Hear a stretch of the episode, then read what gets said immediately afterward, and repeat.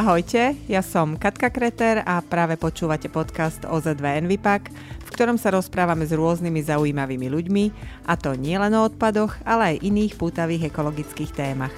Tak ak ste ekonačencami alebo vám jednoducho záleží na našej planéte, neváhajte si nás vypočuť a začať odoberať vo vašej obľúbenej podcastovej aplikácii. Väčšina ľudí si myslí, že ovoci a zeleninu je možné vypestovať iba na záhrade. Nie je to však pravda. Vlastnú úrodu si viete dopestovať aj keď bývate v klasickom paneláku. Stačí vám k tomu iba jeden balkón. Dnes sa v našom podcaste rozprávame s mestskou pestovateľkou Michalou Hrnčiarovou, ktorá pestuje zeleninu aj bylinky doma v kvetináčoch už viac ako 10 rokov. Dobrý deň, Michala. Dobrý deň, pozdravujem. Na úvod začnem takou štandardnou otázkou, ktorú vám asi kladú všetci. Ako sa to všetko začalo? Vy ste sa ako vlastne dostali k pestovaniu na balkóne? Zaujímali vás tieto záhradkárske veci už od detstva, alebo ste si k pestovaniu postupne našli tú svoju cestu? Asi je to taká kombinácia. O, určite to tam niekde v detstve existovalo, aj keď ja, som mestské dieťa od malička a nikdy som poriadne na dedine nevyrastala, ani som tam nejaký dlhší čas nestrávila, ale jedna z mojich babičiek, dokonca iba jedna z mojich babičiek bývala na dedine a občas ma do tej záhradky pustila a mňa to vždy strašne fascinovalo, všetky tie úžasné veci, ktoré tam dokázala vypestovať a ktoré z môjho pohľadu toho dieťaťa tam len tak rástli a vlastne vôbec sa okolo toho nebolo treba nejak strať, lebo však my sme iba vždy zbierali tie egreše a rybezle, iba sme mohli vytrhnúť ten kalera a už sme sa nemuseli trápiť s tým, ako to tam vlastne vzniklo. A rovnako mala aj sliepočky, mohla som zbierať vajíčka, bolo to pre mňa veľmi vzácne a veľmi sa mi to páčilo.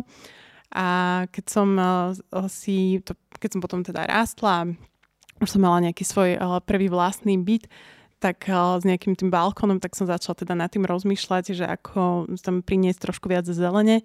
Mm, nie som úplne nejaký fanúšik tých interiérových rastlín, to ma nikdy až tak úplne um, nebavilo, aj keď, uh, keď idem na dovolenku, tak moja mamina nadáva, že tých 50 kvetináčov poliad je teda celkom otrava, takže asi ich mám v konečnom dôsledku celkom dosť, ale uh, to nie je až tak úplne moja srdcovka, že mňa vždy bavilo práve to, že uh, keď už niečo pestujem a keď sa o to starám, tak aby som z toho aj teda niečo mala a uh, skúšala som asi ako všetci nejakou prvou rajčinou na balkone. No toto som... vlastne, toto ma zaujímalo, že čo bol úplne ten prvý pokus. Ja prvá... si myslím, že to spôsobila um, partnerová mama, ktorá je teda tiež vášnivá pestovateľka, má aj záhradu, ale pestuje aj na terase, na okne, všade. A myslím, že ona bola tá, ktorá toto e, spustila tým, že nám teda darovala nejakú jednu uh, rajčinu, že však tu si zoberte, ja mám toho veľa a skúste si niečo vypestovať a, a my sme to teda vyskúšali a a podarilo sa, zrazu sme mali uh, nejaké, nejaké tie vlastné rajčiny a boli sme z toho teda nadšení, veľmi sa nám to páčilo a, a začali sme teda špekulovať, uh, že čo všetko ešte iné by sme si tak asi vedeli vypestovať, že keď si vieme vypestovať rajčiny, tak či by sme zvládli možno nejaké papriky alebo, alebo nejaké bylinky a skôr sme sa nad tým rozmýšľali z toho pohľadu, že čo doma používame, uh, čo je pre nás doma také najcenejšie, čo vieme najlepšie spotrebovať a čo zároveň možno nie je také komplikované. Hmm, možno niek- nejaké veci, čo sú není, že jednorazovka, aby sa proste zjedla tá vec na jedenkrát. Ja teda mám rovnako uh, nadšenú mamu, ktorá pestovala už na balkóne, teraz sa teší z vlastnej záhrady. A ja, mňa fascinujú tieto veci, lebo ja mám všetko, len nie zelené ruky. Mne, ja vždy vravím, že mne zomrie aj kaktus, lebo sa nestarám, potom sa zľaknem a potom sa starám príliš, čo je ešte horšie pre tie rastliny. Takže e, dnes sa naozaj tomu pestovaniu na balkónoch alebo na terasách v tom lepšom prípade, alebo tam je viac priestoru, venuje uh, viac ľudí. Vy sama už máte teda 10-ročné skúsenosti a kam ste sa posunuli od tej prvej paradajky, ktorá bola vlastne takým začiatkom pestovateľským? Tá cesta bola asi taká dosť premenlivá, že na začiatku, teda to bola jedna rajčina, ďalší rok to zrazu bolo 50 kvetináčov a na tom balkóne sa nikto nemohol ani pohnúť. Až sme sa znova dostali k tomu, že, že dnes už je to také ustálené a také racionálne, že máme tam teda aj priestor, kde pestujeme, aj priestor, kde si vieme teda sadnúť a vieme si ten balkón vychutnať. A prešli sme asi veľmi k tomu, čo sa naozaj oplatí na tom balkone pestovať, ale stále si nechávame aj priestor na nejaké experimenty, lebo však bez toho by to nebola sranda. Takže je to taká, taká kombinácia toho, čo teda má zmysel a toho, čo ešte stále chceme vyskúšať. No, takže nemáte skleník z balkóna v úvodzovkách, ale je tam aj priestor na život a na oddych. Tak. Moja mama napríklad mala také úspechy s jahodami, Mm-hmm. A volali sme ju istú dobu Maruška, lebo posledné plody mala áno, v novembri, áno, čo je áno. nepredstaviteľné, že na balkóne dokáže byť e, jahoda plodným, plodnou rastlinkou ešte v novembri. Čo také z tých experimentov ste vyskúšali? My to máme s tými jahodami podobne, tiež to mám na Instagrame niekde tegnuté a za hashtagom e, Maruška v novembri, lebo áno, naozaj to funguje, je to super. Ja tie jahody celkovo veľmi e, zbožňujem a vyhľadávam a všade odporúčam, lebo je to presne ten typ rastliny, ktorá plodí celý rok. Milujú dospelí deti, takže sa naozaj oplatí a vždy máme aspoň tri kvetiny, čo tri nádoby. Takže jahody určite. No, ja som veľmi fascinovaná tými našimi figami, lebo ja som obľúbenec a teda milovník fig a u nás ich zohnať je jednak komplikované, jednak veľmi drahé. Takže uh, máme dokonca dve figy momentálne a, a teda plodia, takže je to radosť. A to je asi možno také naj, najzaujímavejšie. Väčšina tých ostatných rastlín je už potom taká klasika, ako, ako veľa byliniek rôznych. A aj keď aj tu sa hľadáme, alebo teda špecializujeme možno na také, ktoré nie sú úplne, úplne bežné a úplne dostupné. Aj v tom vidím takú tú výhodu toho pestovania, že, že zrazu si môžete vypestovať neviem, citronovú, citronový tymian alebo viete mať nejakú rôznu metu, čokoládovú, ananásovú, banánovú a tak ďalej, že, že už dneska sú rôzne druhy rôznych rastlín, takže je to zase to dodáva niečo nejaký nový rozmer aj tomu prípadnému vareniu alebo nejakým nápojom alebo čokoľvek si už potom z toho pripravíte. Takže užitočné počas celého roka, ale v zime asi najmenej, lebo na balkóne na Slovensku je predsa len chladnejšie. Takže teraz začína asi horúca, alebo možno už začala vaša horúca sezóna plánovania. Viete už, do čoho sa pustíte tento rok? Tak to už mám za sebou v januári. Plánujeme eh, v zime a v zimných mesiacoch, aby už teda od tej jary bolo, bolo všetko tak, ako má byť. Nejaké prvé rastliny, v závislosti od toho, aké je zima, aké je jar. Ale začíname vysievať už častokrát teda niekedy koncom februára, v marci to už všetko fičí, takže ja už mám skoro, eh, teda všetky nádoby už mám obsadené minimálne pomyselne, že viem, čo už každej bude a niektoré, teda väčšia polovica je už aj vysadená, vysiatá, že už nám tam rastie, už nám klíči špenát, už nám klíči repa, už nám klíčia šaláty, bazálka, ale tá je za oknom a potom samozrejme všetky možné sadenice. Aký veľký balkón máte, keď to počúvam? Si to neviem na malom balkóne panelákovom vôbec predstaviť. Tak uh, ten balkón je malý, aj tie nádoby sú samozrejme malé a skôr je to všetko o, nejakej symbolike alebo nejakej tej radosti, že nenavarím z toho špenátu špenátovú polievku, za čo sú moje deti vďačné, ale minimálne sú to nejaké čerstvé listy, ktoré vieme použiť do šalátu alebo len takú chlebíku, takže Skôr je, je to také symbolické. Uh-huh. A máte nejaký taký, takú výzvu pred sebou? Niečo, že toto by som raz chcela ešte skúsiť a netrúfam si? Ja sa priznám, že ja som uh, veľmi dlho odolávala, alebo tak možno aj nie úplne uh, priateľsky stávala k citrusom. Uh, že som ich teda nepovažovala za úplne vhodné rastliny do nášho prostredia a stále som teda vnímala tú lokálnosť a chcela som pestovať hlavne to, čo je teda lokálne pre nás a, že nech si citrusy pestujú teda tam, kde je to lokálne pre nich ale musím priznať, že v poslednej dobe uh, ma to čoraz viac zaujíma a myslím si, že, že tento rok bude ten, ktorý to zlomí a že sa pustíme asi do pestovania nejakých prvých citrónovníkov, možno vyskúšame nejaký pomerančovník, uvidíme. Uh, miesto som si na to vytvorila, takže, takže um, možno toto bude ono. Mm, teraz sa vás idem opýtať na niečo, čo možno by som bola ja oveľa lepším respondentom. Uh, je niečo, čo ste si povedali, že skúsila som, nejde to, balkón nie je správne miesto, alebo ja nie som správny pestovateľ? O, jasné. Uh, ja napríklad nie som kamarát vôbec s tekvicami a s cukinami, akože to sú obrovské rastliny, ktoré majú obrovské korene a proste na ten balkón no, to nie je úplne ono. Jasné, že máme aj záhradu, uh, kde je to skvelá vec pestovať, pretože naozaj to stačí vysiať a potom to občas poliať a rastie to samo ako burina, ale, ale na ten balkón tam mi to proste nefunguje. Aj keď A mám kamarátky, ktorým viem, že to funguje a posielajú mi provokačné fotografie, že pozri sa, ako že mám obrovskú tekvicu. Takže nehovorím, že to je pravidlo pre všetkých. Nám to skrátka nefungovalo. Podal som si, že tak toto už teda nie, lebo zaberá to hrozne veľa miesta. Tieto veľkosti rastlín sú asi najväčším limitom balkónového pestovania. Uh, vy ste začali už o tých figách, tiež to asi nie je veľkosť bonsaju. Uh, čo najväčšie sa vám podarilo vypestovať alebo pestovať na balkóne? No u nás je to jediné tá figa, že do ničoho väčšieho sme nešli. Skôr sme mali nejaké roky, napríklad čučoriedky alebo nejaké iné kríčky a to fungovalo veľmi pekne, že keby som mal určite terasu, tak, tak to odporúčame, pestujeme to naďalej. My sme to nakoniec presadili u nás na záhradu a, a teda sme si povedali, že na tom balkone necháme priestor teda pre, pre efektívnejšie rastliny, ale, ale určite je to podľa mňa veľmi dobrá vec, ak ten priestor na to je. Mm-hmm. Keď odhľadneme od tej lokálnosti, hm, tak na tom balkóne predsa len tie rastliny nie sú také, také e, bezpečné, ako keď sú v zemi v záhrade. Tie korene predsa len cez ten črepník sa im určite dostáva aj viac chladu. E, kedy je vlastne hlavná sezóna a čo sa s tými rastlinami robí v zime? Sťahujete črepníky do pivnice?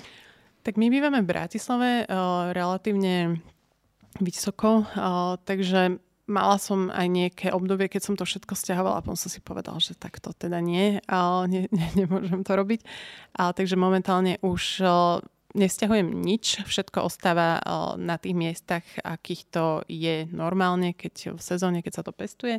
S tým, že jediné, čo teda robím, že pridám na pred zimou ďalšiu vrstvu mulču. Mám teda tie, tie črepníky zamulčované počas celej sezóny, lebo mám veľmi slnečný balkón ale na zimu pridám ďalšiu vrstvu a teda zostriham tie rastliny a tie časti, ktoré sú potrebné zostrihať a inak nerobím preto nič. Viem, že sú ľudia, ktorí ich obalujú do rôznych fólií a tak ďalej a tak ďalej, že robia preto nejaké ďalšie úkony. Ja si myslím, že u nás v Bratislave to, to nie je potrebné. Keby som pravdepodobne bývala niekde viac na severe, tak robím asi nejaké ďalšie opatrenia aj ja, ale u nás je to takto v poriadku. A ešte sa mi nestalo, že by mi nejaká rastlina tú zimu neprežila. Skôr ako zima je podľa mňa problém aj to, že, že tie rastliny treba aj v tej zime aspoň občas poliať. Na to sa dosť často zabúda a ja na to zabúdam. Tiež som rada, keď občas zasvieti slnka, v tej si spomeniem, že ozaj, že ja tam ešte niečo mám, takže to je skôr taký asi väčší problém. Vy ste pekne na úvod povedali, že u tej babky to rastlo samo a tým detským pohľadom máme pocit, že sa to deje nejako okolo nás a my už len zbierame tú úrodu. A, ale určite aj s balkonovou záhradou je kopec práce. Koľko času, možno sa to nedá takto odhadnúť, ale koľko času denne vám to asi zaberá? Čo všetko obnáša tá práca starostlivosti? Tak u nás je to asi skôr taká rodinná víkendová aktivita, že um, robíme väčšinu tých vecí spolu s deťmi, alebo teda minimálne spolu s deťmi ich začneme a do tej miery, dokým ich to baví a potom už sa zrazu niekde vytratia a už ostane len ja pes, ale uh, je to skôr teda taká víkendová záležitosť, tiež tomu určite nevenujeme celý víkend, ale dajme tomu, že jedno, jedno z tých dvoch do obedí a potom cez týždeň je to naozaj už len otázka toho polievania a čokoľvek treba nejaké ďalšie robiť, niečo dosiať alebo ja neviem, niečo presadiť, tak to zase necháme iba na víkend. Takže je to skôr taká príjemná rodina, veď že nemám pocit, že by nás to nejak eh, extrémne zaťažovalo, aj keď sa priznám, že už asi posledné 4 dní eh, odkladám presadenie sadeníc, lebo teda cez víkendy som bola pracovne preč, aj ďalší víkend som preč, takže musím si na to nájsť čas niekedy cez týždeň a nie je to úplne najjednoduchšie ale normálne, štandardne je to naozaj, nie, nie je to teda až taký záväzok časový. Nie je to ako pracovať na pánskom. Určite hej. nie a nie je to ani ako pracovať v záhrade a okopávať a, a neviem čo všetko možné. Ale je dôležité myslieť na to polievanie, že naozaj to si treba tak zautomatizovať. Ja to vždy aj všetkým odporúčam, že nech to majú možno ako umytie zubov, hlavne v, tých sezón, v, tej, v tej najväčšej sezóne, keď je najviac teplo, aby nezabudli vždy ráno poliať predtým, ako odchádzajú napríklad do práce a takisto večer častokrát, hlavne keď majú teda tak teplý balkón, ako ja, je treba podlievať aj dvakrát denne, tak aby potom večer znova, keď predtým ako idú spať, keď už tá pôda trošku vychladne, aby uh, znova poliali. Mm, vo viacerých mestách na Slovensku, takmer vo všetkých s výnimkou Bratislavy Košíc, je momentálne povinné zbieranie biologicky rozložiteľného odpadu. Keď niekto niečo pestuje, vie, že ten bioodpad sa prirodzene objaví a vzniká. Mm, kým to nebolo za, vlastne zavedené, tak tento odpad končil v čiernych kontajneroch alebo v reciach, končil na skladkách, hej, výnimkou bola Bratislava Košice, kde končil v spaľovni, ale už vtedy ľudia vedeli, že ten kompost, ktorý sa dá vyrobiť z tých zvyškov rastlín je vlastne cennou surovinou, ktorá sa naspäť dá vrátiť do tej pôdy a môže vlastne celému tomuto pestovateľstvu a úrode pomôcť. Vy ste boli na tom ako? Nakoľko využívate vlastne kompost alebo kompostéry? Čo robíte s biologickým odpadom? No na tom balkone to nie je také úplne jednoduché kompostovať tak, ako sa to dá v záhrade. Mali sme rôzne fázy, odkedy sme využívali dažďovky až cez to, že sme to proste iba zbierali a nosili na záhradu a to sa nám v konečnom dôsledku osvedčilo ako najefektívnejšie, keďže naozaj nie je spôsob, ako by naše nádoby vedeli spracovať náš odpad takže momentálne sme vo fáze, keď to naozaj že zbierame a nosíme to na komunitnú záhradu do kompostoviska, kde sa to ďalej spracováva na kompost. Čo ešte tým rastlinám okrem takéhoto napríklad kompostu pomáha? Tak my využívame veľa hnojiva, ktoré sú ale prírodné, na prírodnej báze. A väčšinou sú to teda hnojiva, ktoré kúpime v špecializovaných obchodoch a využívame ich, ale o, musím povedať, že teda pracujeme s nimi len v tej sezóne, že, že nehnujeme nejakým spôsobom um, v tých úvodoch alebo v tom, na tej začiatku tej sezóne, aj preto, že, že rastliny, ktoré sa vtedy pestujú, sú teda menej náročné na tie živiny a vždy mi to prišlo úplne zbytočné, viem vypestovať hrášok, šalaty a, tak ďalej bez toho, aby som to musela nejakým spôsobom prihnojovať, takže naozaj pomáhame tým rastlinám len v, tom, vrchole tej sezóny alebo skôr ku koncu tej sezóny, keď už naozaj tá rastlina vyčerpá obsah tých živín, ktorý je v tej nádobe, lebo ten je tam proste práve limitovaný tým, že je to len nádoba má k dispozícii len to, čo si odtiaľ vie vytiahnuť, takže vtedy tým rastlinám pomáhame, ale uh, len zásadne prírodnými hnojivami. Uh-huh. A niekedy naozaj najväčším problémom toho pestovania sú rôzni škodcovia. Minulý rok bol špeciálny rok, ja teda to poznám z počutia. Mohli by sme pokojne hrať hru Menujte škodcu a ja vám poviem, že sme ho na záhrade mali. Od uh, vošiek cez tie slimáky v záhradách po škorce, čo nezožrali slimáky, to dorazili škorce. Takže ako bojujete s tým na balkone? Tam asi sa vám na panelách nevyškriabe ten slizniak. akože no, tam ale už chránili. si nejakého priniesla. už som našla aj slizniaka na balkone, čo som teda bola celkom prekvapená. A, a takže hej, stalo sa. A, no najväčší problém sú také tie klasiky, vožky a, a podobné potvory. A, tam je, ja mám takú, takú zásadu, že zdravá rastlina je vždy menej náchylná na tých škodcov, že je naozaj dôležité postarať sa o to, aby to, čo pestujem na tom balkone, bolo zdravé. Napríklad, eh, ak dlhšie zabudnem nejaké rastliny poliať a potom ich znova polejem, tak oni sa síce spamätajú a vyzerajú fajn, ale to obdobie, keď som tie rastliny proste nepoliala, tak na nich zánecha stopu sú nejakým spôsobom oslabené a tým pádom sú oveľa náchylnejšie na tých škodcov. Takže je veľmi dôležité, aby som sa o tú stará, záhradu starala pravidelne a aby som tie rastliny zbytočne nevystavovala takýmto šokom. A takisto si dávam pozor na to, keď si pestujeme vlastné sadenice, aby som aj tieto stádenice vypestovala rovnakým spôsobom. To znamená, aby boli zdravé, lebo teda zdravá záhrada je, je základ. A takisto, keď si niečo prinesiem z nejakého iného zdroja, napríklad um, nejakú sadenicu od nejakých trhovníkov, tak si dávam veľký pozor na to, aby bola zdravá. Naozaj ju kontrolujem zvnútra, teda z vrchu, ako sú tie kvety, kontrolujem jej spodky listo a tak ďalej a keď ju prinesiem, tak ju dám najprv do karantény, teda ju dám ďalej od tých ostatných nádob aby v prípade, že teda si niečo zo sebou priniesla, tak to hneď neskočilo všade inde. Ale samozrejme, že aj napriek všetkým možným opatreniam sa to stáva, stáva sa to um, určite minimálne raz za sezónu.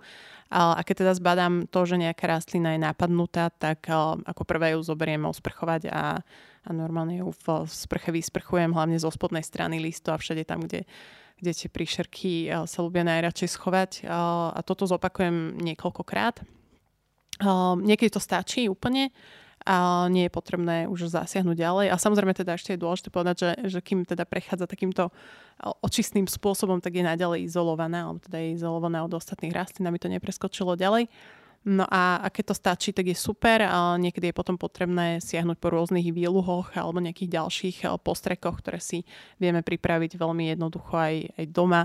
Na to je množstvo všelijakých návodov všade na internete, každý má nejaký svoj vlastný osvedčený, ktorý využíva, každému funguje niečo iné, takže toto je potom taká ďalšia cesta, že niečo si doma uvariť a, a potom tým tú rastlinu pol, postriekať, ku nej poliať. Podľa, treba dodržiavať teda osvedčené rady, treba to vždy zriediť s vodou, aby sme zase tú rastlinu nespálili a, a väčšinou mi to teda zaberie takýmto spôsobom. Proti vtákom predpokladám však nepomôže polievanie a postrekovanie a to vedia byť takí najväčší nepriatelia pestovateľov, či už výzobú tú úrodu alebo už semienka, ktoré sú v tej zemi. Čo sa dá robiť iné, ako dať na balkón mrežu alebo sklo? Priznám sa, že ja osobne nemám s týmto skúsenosť, lebo my nemáme tento problém, že napriek tomu, že sme uprostred sídliska, tak uh, u nás um, nikdy nebol nejaký problém ani s holbmi, ani so žiadnymi inými zvieratmi. Teda priznám sa, že v čase, keď napríklad nemáme, uh, nemáme vysadený ten balkón, tak uh, sa nám stalo, že sa nám objavila nejaká hrdlička ale je to veľmi, veľmi ojedinelé, ak sa tu možno nestalo naozaj len ten jeden raz, že, že inak um, holuby náš balkón obchádzajú. Ja si myslím, že je to možno tým, že vidia, že sa tam stále niečo deje, že na ten balkón pravidelne chodíme, otvárajú sa tam dvere, že je tam proste, um, sú, tam veci. Ale um, je, počula som, teda raz sme vyskúšali to cez nejaké závesené CD, cez nejaké plášiče a nám to teda zafungovalo, že, že nám sa už potom teda žiadna hrdlička nevrátila, ale počula som aj to, že, že sú ľudia, ktorým to nezaberá a, a naozaj neviem, že čo čo potom ešte iné sa dá. Videla som, že sú všelijaké tie nástrahy tých havranov a neviem čoho všetkého možného. Asi treba iba skúšať. Koľko toho asi ešte, no, skúsme si to tak spočítať, koľko toho stihnete za ten rok, za tú sezónu vypestovať? To je veľmi rôzne. Asi to závisí od toho, že koľko času trávime doma. Napríklad paradajky. Ste sebestačný? Čo o, sa týka to paradajok? si nemyslím. Nie. My akože jeme strašne veľa tej zeleniny. Um, aj naše deti tým, že sú vlastne naučené na tú zeleninu, tak uh, tak jej máme relatívne veľkú spotrebu, takže určite my nevieme vypestovať na tom balkone všetko, čo spotrebujeme, dokonca ani naša záhrada to nepokrýva, takže um, myslím si, že, že nie je skôr, naozaj je to o takej tej symbolike, o tom, že, že tam proste niečo rastie, že máme niečo, o čo sa môžeme starať, že môžu chalani niečo polievať že sa z toho tešia, že im tam niečo vyrástlo. Teraz ma, každý si vysadil svoje vlastné sadenice, tak porovnávajú, komu to rastie rýchlejšie a menšie mu to ide nejakým spôsobom pomalšie, fakt neviem, či, čím to môže byť, tak je proste sklamaný teraz, že, že jeho sú menšie a, a že je to taká sranda pre nich. A je fajn mať v kuchyni alebo pri kuchyni blízko pri ruke najmä tie bylinky a niečo, čím sa dajú ochutiť rôzne jedlá pri varení. Určite, napríklad toto je skvelé, že by som povedal, že, že čo sa týka byliniek, tak tam sme takmer sebestační, že keď napríklad robíme nejaké, nejaké ryby alebo veci, kam sa používajú väčšie množstvo bylín, tak tie pochádzajú výlučne z nášho balkóna. A teraz možno k tým rybám bude aj citrus. Mm-hmm. Toto, to bude super. Poďme možno aj k takým konkrétnejším typom. Práve sa začala jar a to je teda ideálne obdobie na sadenie. Čo by som ja začiatkom apríla mohla začať sadiť? Nie je na to už trochu neskoro? Vôbec na to nie je neskoro, ešte sa dá stihnúť toho naozaj veľa. Závisí aj od toho, aký máte balkón. Ak je ten balkón možno trošku menej slnečný, tak kľudne ešte môžete ísť do všelijakých možných šalátov, do um, do, kľudne aj do tej spomínanej repy, a do rukolí no a všelijaké ďalšej listovej zeleniny. Určite do byliniek, na to nie je nikdy neskoro, aj jahodky ešte stíhate, takže naozaj je toho ešte dosť. Um, ja mám rada apríl práve preto, že vtedy začíname s deťmi siať semienka všelijakých kvetov, alebo kvety teda na balkone nesmú chýbať. U nás sú to hlavne kapucinky, ale aj napríklad také nechtiky alebo aksamietnice. A už na začiatku som povedala, aký ja som schopný pestovateľ a keď sa naozaj chcem do niečo takéhoto pustiť, tak čím začať, aby ma rovno prvé pokusy neodradili od neú, že je to neúspech a už sa do toho nebudem chcieť nikdy pustiť? No, um, podľa mňa je vždy tá istota kúpiť si nejakú sadeničku, uh, ideálne kúpiť si nejakú zdravú sadenicu, nekupovať si ju teda v nejakých veľkých uh, obchodoch, ale možno od nejakých uh, známych lokálnych pestovateľov, ktorí ich väčšinou pestujú s naozaj veľkou láskou a pozornosťou a je tam teda väčší predpoklad, že tá rastlinka bude zdravá. A myslím si, že s nejakou um, sadenicou nejakých bylín, meta, oregano, také tie um, burinové um, byliny s tým nikdy nemôžete neúspieť. Alebo rovno uh, kľudne aj sadenice rajčín, paprika, ale na tie ešte skoro. Na tie príde čas až vlastne po polke mája, takže momentálne môžete kľudne začať s nejakými bylinkami, ale tiež keď, eh, keď si trúfate, keď máte čas, eh, môžete kľudne eh, vysiať aj mm, semienka, či už nejakého toho šalátu alebo aj spomínaných kvetov.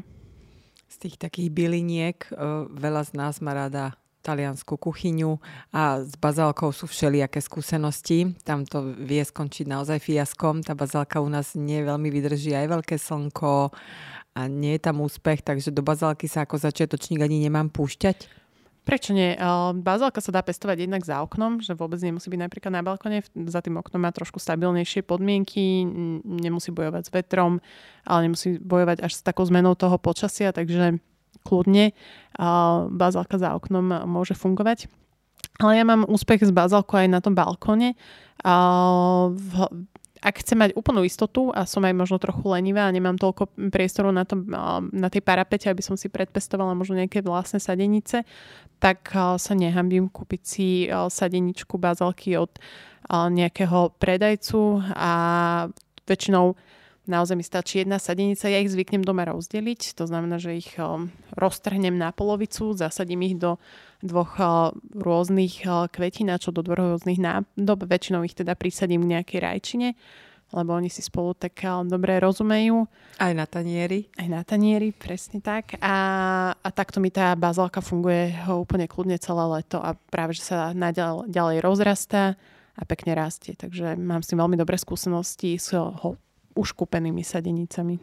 Keby som sa chcela niečomu vyslovene vyhnúť a dať si na niečo pozor ako začiatočník, sú nejaké chyby, ktorých sa rovno mám vystriehať? Asi by som ako začiatočník úplne nešla do pestovania trvaliek zo semienka. Môže byť také odrazu, odradzujúce, lebo naozaj to, to chvíľu trvá, kým eh, tá meta vyrastie alebo kým nejaká sadenica jahod vyrastie. A takže tam je väčšia istota, keď, eh, keď siahnete už po nejakých um, hotových sadeniciach. A, keď už chcete niečo zo semienka, tak práve naopak tam skôr odporúčam nejaké letničky alebo nejaké jednorázové, jednoročné um, byliny a rastliny, ktoré naozaj oveľa rýchlejšie vykličia, vyrastú a je z nich aj tá úroda, že, že človek hneď vidí doslova tie plody svojej práce a nemusí teda čakať. Vy ste to už vlastne načali v predošlej odpovedi keď e, hovoríme o tých rastlinách, ktorým sa spoločne darí, tak určite sú niektoré, ktoré spolu vyrastajú rady, naopak niektoré sa nemajú rady. Ktoré rastliny e, odporúčate pestovať v takej symbióze a ktoré by mali ísť od seba? Na toto sú tiež rôzne teórie a literatúra uvádza veľmi protichodné um, kombinácie, takže ja odporúčam každému, aby si našiel tú svoju. Mne funguje, keď pestujem aromatické rastliny spolu s možno s menej aromatickými, aby tie aromatické odháňali tých škodcov svojou vôňou od tých nearomatických. Keď napríklad ráčinu považujem za pomerne aromatickú už samo o sebe, a jej pestovanie či už s bazálkou alebo s nejakými kvetmi mi, mi funguje veľmi dobre. A väčšinou sa snažím kombinovať aj rôzne druhy tých rastlín, že napríklad pestujem kvety v jednej nádobe spolu so zeleninou alebo bylinky prisádzam vždy k nejakému ďalšiemu do nejakej ďalšej nádoby, že väčšinou nemám tie nádoby vysadené iba jednou rastlinou potom nezostanú vlastne ani prázdne. Keď človek spotrebuje tie, tie, tú zeleninu alebo tie bylinky, tak stále tam zostanú kvety, ktoré sú aspoň potechou pre oko. Keby ste mm, videli balkón, ktorý je presným opakom toho vášho, že je tmavý, že je to balkón otočený na severnú stranu možno, Je vôbec múdre púšťať sa do pestovania aj na takýchto málo slnečných miestach? Tak pokiaľ je tam aspoň niekoľko hodín toho denného svetla, tak určite áno, stále sú to tie bylinky, ktoré si nevyžadujú až toľko toho svetla, nie sú tak náročné. Dajú sa nájsť aj niektoré kvety, ktoré stále môžu na tom balkone rásť. Akože určite by som to nezavrhovala, nevylúčovala, ale opäť je to len otázka toho experimentovania, toho skúšania. Možno prvý rok s nejakým menším množstvom nádob, postupne si odsledovať, čo sa konkrétne mne osvedčí a potom ďalší rok pridávať ďalšie a ďalšie. Niektorí ľudia zase nemajú balkón vôbec. Čo majú robiť títo? Mm, vy ste už začali vlastne s odporúčením, že aj parapetná doska z vnútornej strany dajme tomu v obývačke, v kuchyni, môže byť pekným miestom na hrantík, kde môže byť aspoň nejaká bylinka, ale veľkú popularitu majú aj komunitné záhrady napríklad. Máte s tým skúsenosti aj tu v Bratislave? Áno, aj v Bratislave je, je veľa tých komunitných záhrad, ale teda nielen v Bratislave, sú aj v ďalších mestách na Slovensku. Komunitné záhrady sú určite super vec a príležitosť. Tam je podľa mňa akurát dobré, aby, aby tá komunitná záhrada bola v blízkosti vášho buď domu alebo vašej práce, lebo aj tam ten úspech toho, čo vypestujete, závisí od toho, ako sa o to budete starať, či tam budete chodiť, či budete tie rastliny polievať, či ich budete vysievať. Ja som mal súčasťou, teda bola som súčasťou komunitnej záhrady u nás v Novej Cvernovke a bola to úžasná vec, kým som do tej Novej Cvernovky pravidelne chodila, keď prišiel napríklad lockdown a, a teda boli sme požiadaní, aby sme do práce nechodili, tak sa zrazu pre mňa stalo veľmi komplikovaným fungovať v tej komunitnej záhrade, lebo som teda to mala veľmi ďaleko. A, a človek tiež, aby cestoval niekde len preto, aby niečo polial, tak to nie je úplne realistické, že tak bude vedieť dlhodobo fungovať. Takže som potom ten svoj box prepustila niekomu, kto, kto je z okolia, kto vie sa o to pravidelne starať. Takže asi na toto treba hlavne myslieť. Dobré plánovanie. A na záver možno niečo z trochu iného súdka. Mm, veľmi populárny je dnes upcycling, kedy z nejakých starých nepotrebných vecí sa dajú vyrobiť nejaké nové, ktoré sa dajú ešte použiť. My sa venujeme venvipaku odpadu a našou úlohou je nielen učiť ľudí správne triediť, ale aj hľadať možnosti, ako tie produkty používať, čo, čo možno najdlhšie, aby slúžili, aby nebolo treba kupovať nové. V záhradách sa takto dajú napríklad využiť staré pneumatiky, staré hrnce alebo plastové vedierka ako kvetináče. A otázka je, že či aj vy v rámci svojho balkónového pestovania a zahradničení využívate takéto nazvem to recyklované nádoby, ktoré by za iných okolností skončili ako odpad v koši alebo na zbernom dvore. Určite je to spôsob, ktorý sa dá využívať. Ja už dnes pestujem asi hlavne v terakotových nádobách, tie sa mi osvedčili asi najviac, vzhľadom k tomu, že je to prírodný materiál, kde korene tých rastlín dýchajú, ale, lebo teda ja mám hlavne veľmi slnečný balkón ale určite je možnosť pestovať aj v rôznych recyklovaných plastových nádobách. Tam iba odporúčam vždy vyvrtať, alebo teda nejakým spôsobom vyrobiť odtoky, teda nejaké dierky na tej spodnej strane, nezabudnúť na nejakú podmisku, teda niečo, do čoho sa bude tá voda potom zachytávať, aby teda netekla niekde susedom do balkónov a je to úplne legitímny úplne spôsob pestovania. Ale sú rôzne pestovania v plastových flašiach, sú rôzne systémy, ktoré sa z toho dajú vyrobiť. Fantázii sa medze nekladú. Skvelé, ďakujem veľmi pekne za inšpiráciu. Myslím, že táto jarná, pekná téma inšpirovala aj našich poslucháčov a poslucháčky. Ja vám veľmi pekne ďakujem za rozhovor a ďakujem aj vám, že ste nás počúvali. Budeme veľmi radi, keď si nás vypočujete aj na budúce, prípadne keď nás začnete odoberať na Spotify alebo inej podcastovej platforme, aby vám neunikli žiadne ďalšie epizódy.